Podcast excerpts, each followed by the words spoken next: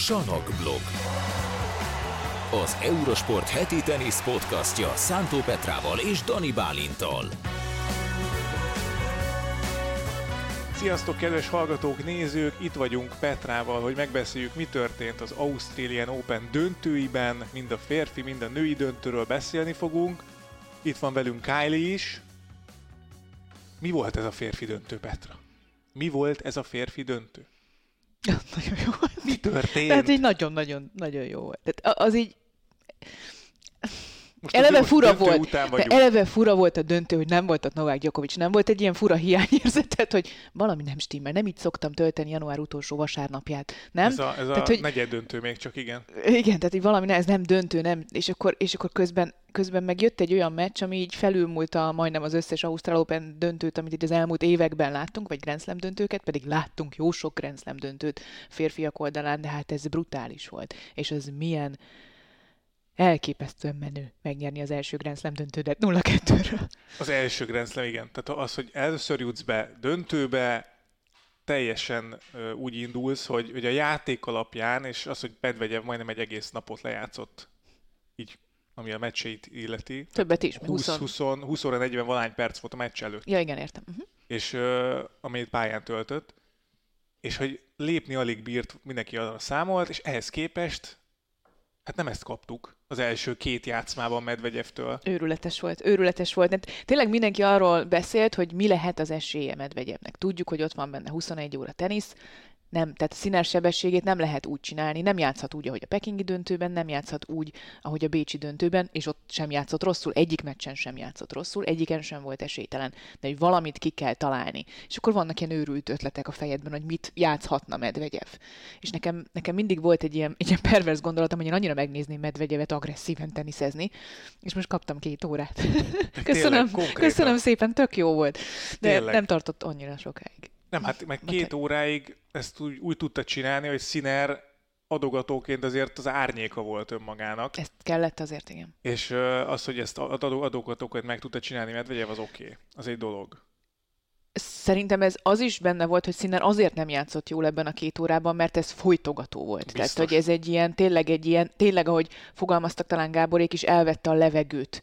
Elvette az időt, elvette a levegőt Sinnertől, és így, így nagyon nehéz volt bármilyen szinten is kibontakozni, akár csak a, a felét hozni annak, amit láttunk mondjuk Djokovic ellen. Igen, teljesen megfordult az egész ebben a két játszmában az elején, mert arra számított mindenki, hogy kijönnek, és akkor Sziner fog diktálni. Sziner lesz az, aki megszabja a labdamenetek ritmusát, a tempót, és Medvegyevnek ki kell valamit találnia, hogy hogyan tudja ezt semlegesíteni. Valamilyen változtatást neki kell eszközölnie, és ehhez képest a teljes, ö, teljesen megfordult az egész, mert Medvegyev jött ki úgy, ahogy Sziner tud játszani, vagy Sziner szokott játszani, és a harmadik, negyedik ütést már meghúzta Medvegyev, és szöget nyitott, és hosszan játszott, és ment föl a hálóhoz. Igen.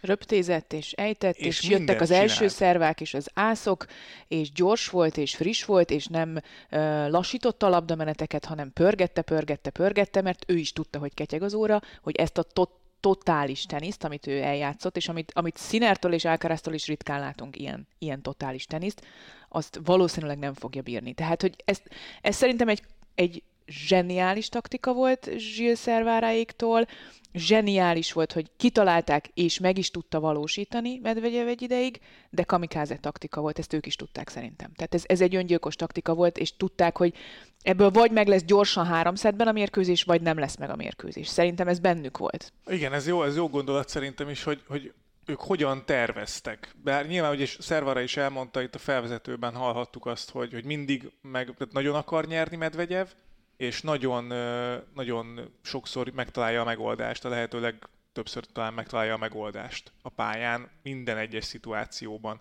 És most ez tényleg egy olyan kezdés volt, amitől egy 22 éves első Grand Slam döntős nagyon nyugodtan összecsinálhatta volna magát, és ehhez képest Sziner látszódott, hogy frusztrált, meg nézett ki, ki Vanyodziékra, akik folyamatosan nyomták bele az, energiát, folyamatosan ment a szöveg és a, a biztatás a, pa, a padról úgymond, vagy a boxból, de, de az, hogy ott tudott maradni a meccsben Sziner, és aztán a harmadik játszmától kezdve gyakorlatilag megfordította a mérkőzést úgy, hogy a harmadikban már azt a színert láttam először a meccsen, akit az egész Ausztrál Open-en, és ez az első szerváinak volt köszönhető leginkább. Így van. Így van. Tehát akkor kezdtük el látni azt a, azt a színert, aki megverte Gyokovicsot. Ugye arról a meccsről nem beszéltünk, de szerintem érdemes a Gyokovics elleni mérkőzésről is beszélni. Ott azért, és ez segített később a döntőben, ott azért azt ne felejtsük el, hogy volt egy meccslabdája a harmadik szett tiebreakben színernek, hogy viszonylag sima legyen ez az egész elődöntő. Azt hárította Gyokovics és visszajött, és szerintem ott kezdődött a mérkőzésnek a legnehezebb része. És amiről Gáborék beszéltek itt a döntőszet végén, hogy most dől el, hogy milyen versenyző Janik Sinner, nem, azt szerintem eldőlt a negyedik szedben, az elődöntőben Djokovicnál, mert meccslabdáról jött vissza a tízszeres bajnok, a 24-szeres Grand Slam bajnok, és mindenki azt gondolta, hogy jó, akkor itt Djokovic minimum kiegyenlít, ha nem is nyeri meg a meccset, de minimum kiegyenlít, ahogy azt a negyedik szettet kezelte Janik Sinner.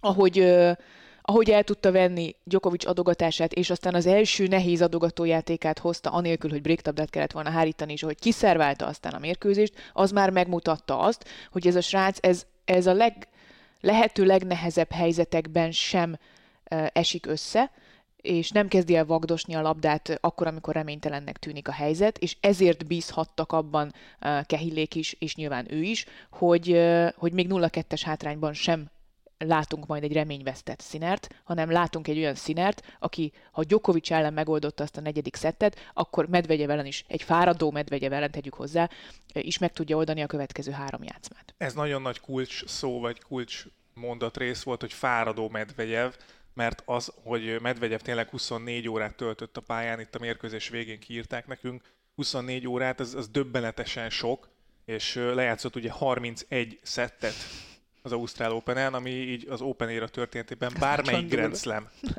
tekintetében a legtöbb. Tehát ennyi szettet egy Grand Slam tornán, egy tornán, tehát két hét alatt senki nem játszott még.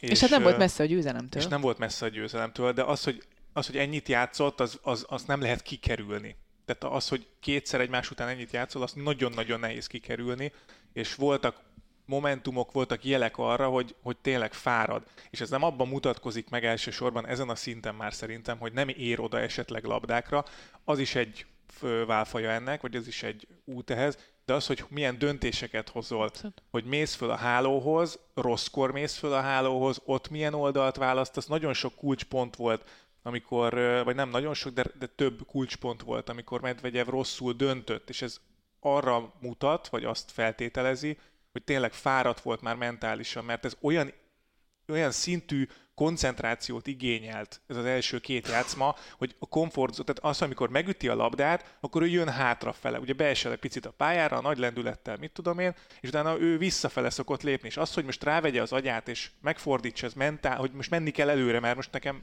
helyzetem van. E-, ezt, ezt úgy kell koncentrálni, úgy kell összpontosítani, ami, ami borzasztó sok energiát felemész. Igen, ez így van. A harmadik szett elejétől kezdve lehetett látni olyan labdameneteket Medvegyevnél, amikor látszott, hogy, hogy labdamenet közben hogy mondják ezt? Meghazudtolja, meghazudtolja önmagát. önmagát, és próbálja magát rávenni, hogy lépjél előrébb, lépjél be, menjél be, muszáj, ezt kell csinálni. Még egy, még egy szettig bírt ki. Ha kibírod, elmész a tiebreakig, lehet, hogy megnyered, és lehet, hogy meg is nyerte volna. Tehát ott azért voltak nehéz adogatójátékai színernek a harmadik szedben, az elején is, közepén is, és a végén is. Tehát ott elmegy tiebreakig, lehet, hogy Medvegyev a rutinjával ott meg tudta volna nyerni ezt a meccset. Tök jól csinálta, és próbálta az utolsó pillanatig tényleg ezt a, ezt a totális teniszt játszani. De ahogy te is mondtad, ehhez olyan szintű mentális erő kell, ami még, és Medvegyebben szerintem majdnem mindenkinél több van ebből, ami, ami, ami egyszerűen nem, nem volt végigvihető és fenntartható. Meggyőződésem, hogy az az első két szedben látott tenisz, az bárki ellen elég lett volna. Az nem csak Sziner ellen lett volna elég, az Alcaraz ellen is, sőt, a Djokovic ellen a US Open döntőben is elég lett volna. Úgyhogy legközelebb remélem, hogy, hogy látjuk majd eh, Medvegyevet így játszani, vagy látjuk majd egy tornán úgy játszani, hogy mondjuk esetleg jobban beosztja ezeket az ilyen, tenisz, az ilyen teniszeket gyakrabban erre, előveszi. Hát most érted, ha most csak egy szettel kevesebbet játszik Zverev ellen, ha nem veszít szettet Borzses ellen, ha Russzuvóri ellen nem engedi el a második játszmát, amit megnyerhetett volna, stb. Itt-ott el elcsíp egy-két szettet azzal, hogy egy picit agresszívebb, még akkor is, hogyha ez a komfortzónáján kívül esik, akkor, akkor most lehet, hogy nem lett volna probléma befejezni három vagy négy szedben ezt a mérkőzést Sziner ellen. De, de ahogy te is mondtad, egész egyszerűen még az a Daniel Medvegyev is elfárad, aki egyébként nem fárad el, és aki még meccsen belül is meg tud újulni többször is. És, és látszott, hogy még az ötödik szett közepén is úgy gondolta, hogy volt egy-két perc, amiben beletett mindent, hát ha, hát ha brékelni tudja színert, és akkor csak befejezi valahogy. Én az ötödik szettre még nem ugornék, mert a negyedik szetben még én írtam fel magamnak egy olyat, hogy, hogy Sziner ott már, tehát nagyon érdekes volt az első két szedben, ott ugye Medvegyev használta Sziner taktikáját gyakorlatilag, uh-huh. és én a negyedik szedben írtam fel azt, hogy a harmadik szedben ugye az adogatásaival megoldotta gyakorlatilag Sziner, ott nagyon jól szervált, és a, a negyedik szettől kezdve ott lehetett érezni Medvegyev, hogy tényleg fizikálisan is elfáradt, nem csak mentálisan fárad, és uh, Sziner nem ütötte agyon úgy a labdákat, ez nálam mondjuk 145 km per órát jelent, de nem ütötte agyon úgy a labdákat, hanem hosszú pontok voltak. Ide, oda, ide, oda. Tenyeres, fonák, fonák, tenyeres, rövid labda, hosszú labda, variálta a ritmust, a labdák hosszúságát, a szélességet, tehát folyamatosan kivéreztette Medvegyevet úgymond, ahogy azt Medvegyev szokta. Tehát, hogy egymás taktikájával próbálták a másikat legyőzni. Ez borzasztóan érdekes volt taktikailag ez a meccs szerintem. Nagyon, nagyon igazad van, ahogy mondtad. Ezt színen nagyon okosan csinálta, hogy nem, nem agyonütni akarta a labdát, hanem fölkészült arra, hogy hogy milyen ötödik szettes medvegyevet szeretne magának, egy jó fáradtat, aki agyon futkosta magát, és, és ezt megcsinálta a magától. És tök jó volt hallani később a beszédében azt, amikor mondta azt, hogy sok döntőt játszottunk egymás ellen, és minden meccsből lehetett valamit tanulni. És ahogy Medvegyev is tanult, és két és fél szetten keresztül majd, hogy nem be is jött neki ez az egyébként zseniális taktika, amit kitaláltak, és meg is tudta csinálni, ezt tegyük hozzá, ez egy külön érdem. A, úgy, úgy Sziner is tanult ebből az egészből. Úgyhogy ez, ez itt tényleg ez az oda-vissza, szerintem rettentő érdekes volt. Igen, tehát tényleg, tényleg borzasztóan kiélezett döntő volt ez olyan szempontból, hogy melyikőjük tudja a másik taktikáját jobban az ellenfélre erről. Igen, igen, igen, igen. Az elején ugye Medvegyevnek még meg volt a mentális ereje ahhoz, hogy ezt, ezt ő vigye tovább, és utána már nem nagyon volt meg, talán a lába sem, meg a, a feje sem ahhoz, hogy, hogy ezeket hosszan tudja csinálni. És visszaállt ő is, nyilván Sziner ezt erőltette, de Medvegyevnek meg ugye ez a komfortzónája. És hogyha a komfortzónádban vagy, akkor abban nem, nem lépsz ki olyan szívesen, mert, mert azt játszod egész életedben. Csak itt már nem volt meg ahhoz a fizikai állóképessége, Szinernek meg pont itt jött ki az, hogy ő egy szettet bukott el az egész tornán Djokovic ellen, és, és neki megvolt a, a fizikai állóképesség, ami, ami meg tőle hiányzott az elmúlt években. Igen. Tehát rengeteget dolgoztak színerék az állóképességén, és ez ez most itt kiütközött, hogy, hogy ez mennyire sokat jelentett. Én megkockáztatom, és ennek szerintem ez a döntő volt az ékes példája, hogy Medvegyev és Sziner rivalizálása a sokkal mélyebb, mint mi gondolnánk. Uh, abból a szempontból mélyebb, hogy előre viszi a teniszt csak ennek a két embernek az egymás elleni mérkőzései. Az, amit most az előbb elmondtál, hogy gyakorlatilag mintha átöltöztek volna a másik ruhájába, mintha szerepet cseréltek volna bizonyos értelemben, úgy tudtak lejátszani egy Grand Slam döntőt, és milyen Grand Slam döntő lett belőle. Szerintem az ő mérkőzéseik, és ahogy ők taktikailag, nyilván Sinernek elsősorban a csapata révén, mert ő még tényleg nagyon fiatal, Medvegyebben el tudom képzelni, hogy megvan már most ez a játékintelligencia, de hogy amit ők egymásból tanulnak, és mutatnak meg, és csinálnak meg, az szerintem, szerintem egy zseniális része a jelenlegi ATP élmezőnynek és tenisznek, és ebből mindenki tanulhatna ennek a két uh, srácnak a, az egymás elleni mérkőzéseiből. És ennek ez volt az ékes példája szerintem most ez a Melbourne döntő. Úgyhogy még több Medvegyev színer meccset a világnak, mert mert, mert zseniális tényleg. És, és, és Medvegyev, ahogy elő tudott rukkolni a US Open elődöntőben Alcaraz ellen egy meglepőt stratégiával, ott most is ezt is megcsinálta, és ami durva, hogy megcsinálta. Oké, okay, hogy nem vitte végig, de le a kalappal előtte, hogy ezt megcsinálta két szetten keresztül, mert ahogy te is mondtad, nem könnyű kilépni a komfortzónádból, főleg az ő komfortzónájából, a hátulról, egy Grand Slam döntőben. Úgyhogy te már azért tehát nem 21-2 éves vagy, aki így azért, jó, akkor most váltok, vagy valami, hanem, hanem tényleg, tényleg, tényleg egy kialakult játékod van, és, és ezt meg tudta csinálni. Igen, az a pár szett kellett volna, ami a mínuszban, ami, ami a döntőig vezető úton pluszba bejött. És ugye ezt, ezért mondjuk mindig folyamatosan a, a közvetítésekbe is, hogy egy Grand Slam torna három nyert szettig tart, és ö, ez azon kívül, hogy ez egy tény, azért fontos, mert Medvegyev két szetre menő meccsen agyonverte volna Sinert. Most igen. Tehát uh-huh. konkrétan Sziner nyert, de hogyha ez egy sima ATP mérkőzés, és Medvegyev húz egy ilyen taktikát, akkor, akkor simán megnyeri kettőben. És ö, nyilván mások lettek volna a körülmények, az előzmények, tehát ez árnyalja ez a dolgot, de maga a játék, az, hogy ez három nyert szettig kellett volna csinálnia, három nyert szett az annyira hosszú idő, hogy nem létezik, hogy addig a, a másik nem javul föl valamennyire. Így van. Hát, hát egy, egy, egy színer szintű belül, játékos igen. föl tud javulni. Egy színer szintű és mentális erővel rendelkező, és ilyen csapattal rendelkező játékos fel tud javulni.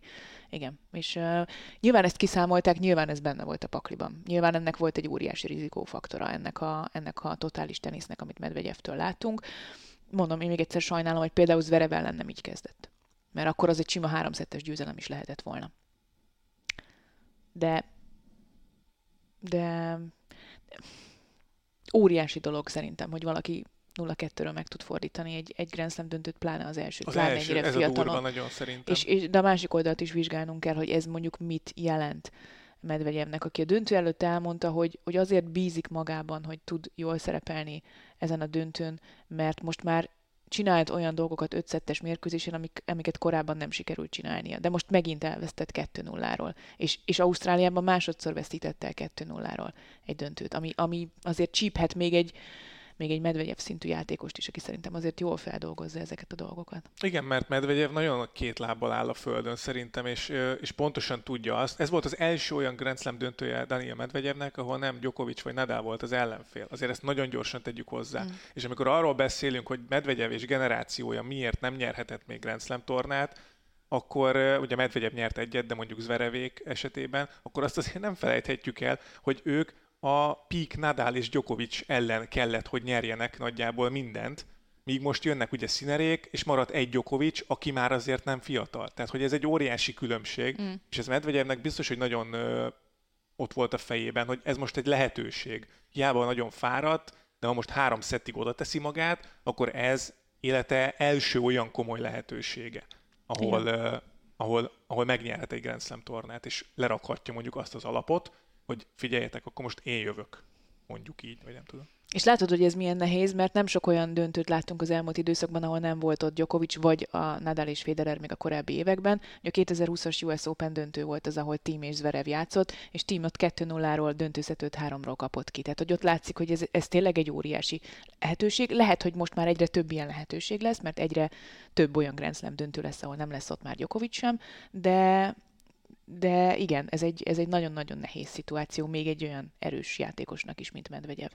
És ugye beszéltünk arról, hogy Medvegyev micsoda zseni volt ebben a döntőben taktikailag a mérkőzés elején. Közben, közben ő nem nagyon tudott a fizikai korlátok miatt váltani, szerintem. Tehát uh-huh. ő, ő, ő az elején húzta meg a taktikai változtatást, Sinernek viszont működött közben, és ez is óriási dolog, hogy kapsz egy 2-0-át az életed első Grand Slam döntőjében, és aztán utána tudsz váltani. Mert szerintem egy nagyon picit a fogadásán is változtatott színer, talán egy nagyon picivel hátrébb állt, hogy több időt adjon magának fogadóként, az adogatását összerakta fejben, és, és nem, tehát amint érezte azt, hogy, hogy enyhül az a szorítás Medvegyev részéről, nem, nem csinált nagyon nagy butaságokat, mm-hmm.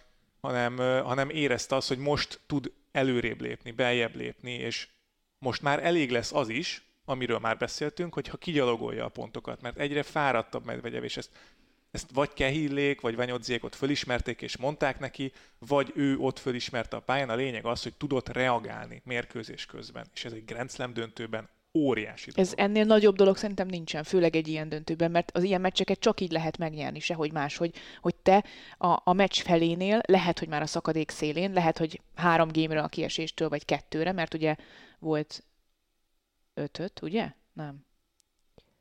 De volt. Na mindegy, szóval, hogy nem volt messze. A harmadik, negyedikre nem is emlékszem. Tehát lényeg az, hogy volt három gémre is a, a győzelemtől Daniel Medvegyev. Sőt, kettőre is szerintem, mert négy, négy is volt, igen. Szóval volt a harmadikban is, még a Igen, igen, is igen. Tehát, hogy többször volt közel Medvegyev. Többször gondolhatta azt, hogy még egy fogadógémet meg kell húznom, és kész vége lehet ennek az egésznek, és azt, azt, azt már csak kibírom valahogy, és képes volt ebben a helyzetben a másik oldalon színer váltani, és nem türelmetlenkedni. Mert az oké, hogy észreveszed, hogy az ellenfél fárad, de jó, de jó, akkor itt van esélyem, és elkezdem püfölni a labdát, teljes erőből, izomból, nem tudom micsoda, hanem fölismerte azt, hogy lassú vízpartot most alapon, először véreztessük ki, mert akkor az ötödik szedben lesz esélyem. És ez, ez szerintem zseniális. Igen, tényleg, tényleg mind a két játékos borzalmasan jól játszott taktikailag, és, és ez egy, ez, egy, ez egy rendkívül jó és emlékezetes döntő Abszolút. volt. Tehát e, e, e, ez, ez nagyon jó. Ez nagyon jó, hogyha ilyen lesz Djokovic nélkül a tenisz Grand Slam döntők. Abszolút így Szerintem van. Abszolút ez, ez abszolút előre mutató. Úgyhogy Janik Sinner. Janik Sinner. Janik Sinner Grand Slam döntős, mm, bajnok. Bajnok. Melyik, bár csak melyik kolléganőd volt az, aki azt jósolta az év elején, hogy Sinner nyeri az Ausztrál Open-t? Barbara Sett? Mm. Akkor, közelebb, közelebb. Közelebb. Petra eltalálta. Az a helyzet. Gyerekek, Petra eltalálta. Mert hogy ugye tippeltünk évelején, aki lemaradt volna az egyik évelei Salakblog podcastben, tippeltünk Grand Slam győzteseket. Um, én Ákeraszt tippeltem, ha jól emlékszem ide, az Ausztrál Openre. Petra viszont megjósolt a Sziner győzelmét. Úgyhogy ez le a kalappal, komolyan. Ez, ez nagyon szép tipp volt. Azért inkább Sziner előtt le a kalappal, de, de igen, mert miért legyen kéne tenni, hogy melyik volt a nagyobb? hogy be, betippelt egy Djokovic nélkül a döntőt, vagy a, a győztest, és vagy Sziner végigmenet. Igazából mind a kettő, mert, mert Elég Sziner... sport teljesítmény mind a kettő. Sziner úgy érzem, hogy de Sziner ugye gondoskodott erről, mert ő volt az, aki megakadályozta Djokovicot a döntőbe jutásban, és aztán, aztán visszajött kétszettes hátrányból, de hát azért ez hú. Arra még akarok beszélni röviden, gyorsan, hogy, hogy Djokovicnak mit jelentett ez a vereség? Mert nekem van, vannak gondolataim hát, erről. mondjad, csak... szeretném hallani. Tehát, hogy, hogy itt most azért nagyon elrugaszkodott talán egy picit mindenki, hogy akkor itt, itt a generációváltás. És tavaly is, tavaly is nekünk is voltak olyan, vagy nekem is, akkor maga egyes szem, első, első személybe beszélek, nekem is voltak olyan mondataim talán, hogy, hogy akkor majd most, majd most, majd most, és most, most viszont nem érzem azt, hogy most. Mert hogy tíz évente egyszer játszik rosszul az ember, tehát nem, nem is emlékszünk, hogy mikor játszott rosszul. És azért oké, okay, most már egyre több ilyen meccs lehet, ahogy idősödik, hogy, hogy rosszul játszik, de szerintem amennyire jó sportember, amennyire jó versenyző alkat Novák Djokovic, ebből ő nem azt fogja leszűrni, hogy hú, akkor most nekem, nekem itt a vége, és most sebezhető lettem. Nyilván az ő egyik legnagyobb erénye az, hogy ezt a legyőzhetetlen státuszt, ezt ő, erről rájátszik, hogy, hogy, hogy ő megfélemlíti úgymond az ellenfeleket, akaratán kívül vagy akarva, hogy, hogy van egy tekintélye, és ez egy picit megsérült, de ő ettől szerintem sokkal erősebb lesz, megmondom őszintén, mert most már bizonyítani is akar, és ez a kettő, ha párosul, szerintem az egy, Hát nem tudom, mi lesz a Garoszon mondjuk.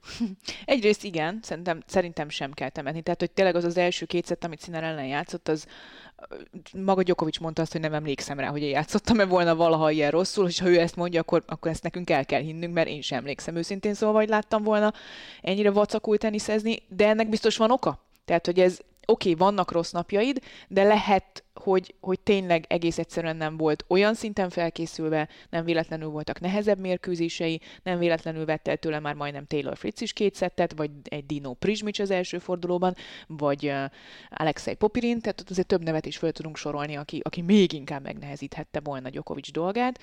Egyrészt igen, másrészt, uh, ami tehát, hogy szerintem is ez csak egy rossz nap volt, ennél jobban tud teniszezni, és fog is jobban teniszezni Djokovic. A tekintélye még mindig ott van. Ami nekem egy picit ö, furcsa volt, az az, hogy a harmadik szedben már nem játszott rosszul. Ö, meccslabdáról visszajött, és az a fajta erő és az a fajta váltási képesség, amiről most Cinernél beszéltünk, hogy hmm. meccs közben egy rossz kezdés után képes úgy váltani, hogy aztán valahogy kisakkozza a győzelmet, az Djokovicban eddig megvolt, és most itt Cinernél nem volt egyszerűen nem volt meg. Igen, tehát az a, az a világ rendje, hogy előbb-utóbb le fogják őt győzni, csak uh, már hogy többször is. Tehát, hogy csak ez ugye olyan irreális volt az elmúlt egy-két-három évben, hogy őt nem lehet legyőzni gyakorlatilag, Grand Slam tornán meg főleg nem. De, de igen, jönnek, jönnek színerék, és ott vannak Djokovic nyomában, és ha Djokovic rosszul játszik, akkor ki fog kapni. Igen. Eddig ez nem biztos, hogy jellemző így volt. Van, Eddig van. rossz játékkal is tudott nyerni ellenük, vagy rossz és meg tudott, És meg tudott, tudott oldani dolgokat. Tehát, igen. hogy még ha rosszul is kezdett, tudott váltani. Tudott váltani, ki megtalálta az utat. És most nem találta meg az utat, és emiatt lehetnek pici kérdőjelek a fejében, hogy hogy ezt most már nem engedheti meg magának, mert ez esetben már nem tud minden esetben kikecmeregni a bajból, hanem, hanem lesz egy-két fiatal srác, Carlos Alcaraz a Wimbledoni döntőben, Yannick Sinner az Ausztrál Open elődöntőben, ki tudja ki a Roland Garros negyed döntőben, aki ellen ezt már nem engedheti meg magának. Figyeljetek oda minden szavára Petrának, mert most ha Garros negyed döntőbe kikap Djokovic, akkor valami, nem tudom, valami kihívást teljesítek itt a stúdióban. Ö, aki viszont nem került bajba egyáltalán, kanyarodjunk szerintem át a női döntőre.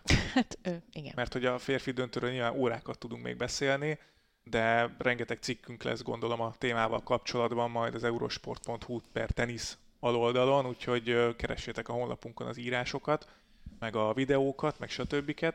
De hogy, hogy Szabalenka címet védett, és gyakorlatilag nem nagyon forgott veszélyben az ő győzelme. És nagyon régen láttunk ilyet, hogy valaki ennyire durván, magabiztosan ment végig uh, mindenkin, szó szerint, és egy tiebreaket kellett játszania, és, és az, az a fajta felszabadult önbizalom, az, az egészen félelmetes volt, és nagyon régen nem láttunk ilyet a női teniszben. Nekem eszembe jutott valaki, aki ez, hát sejtem, emlékeztetett. Sejtem.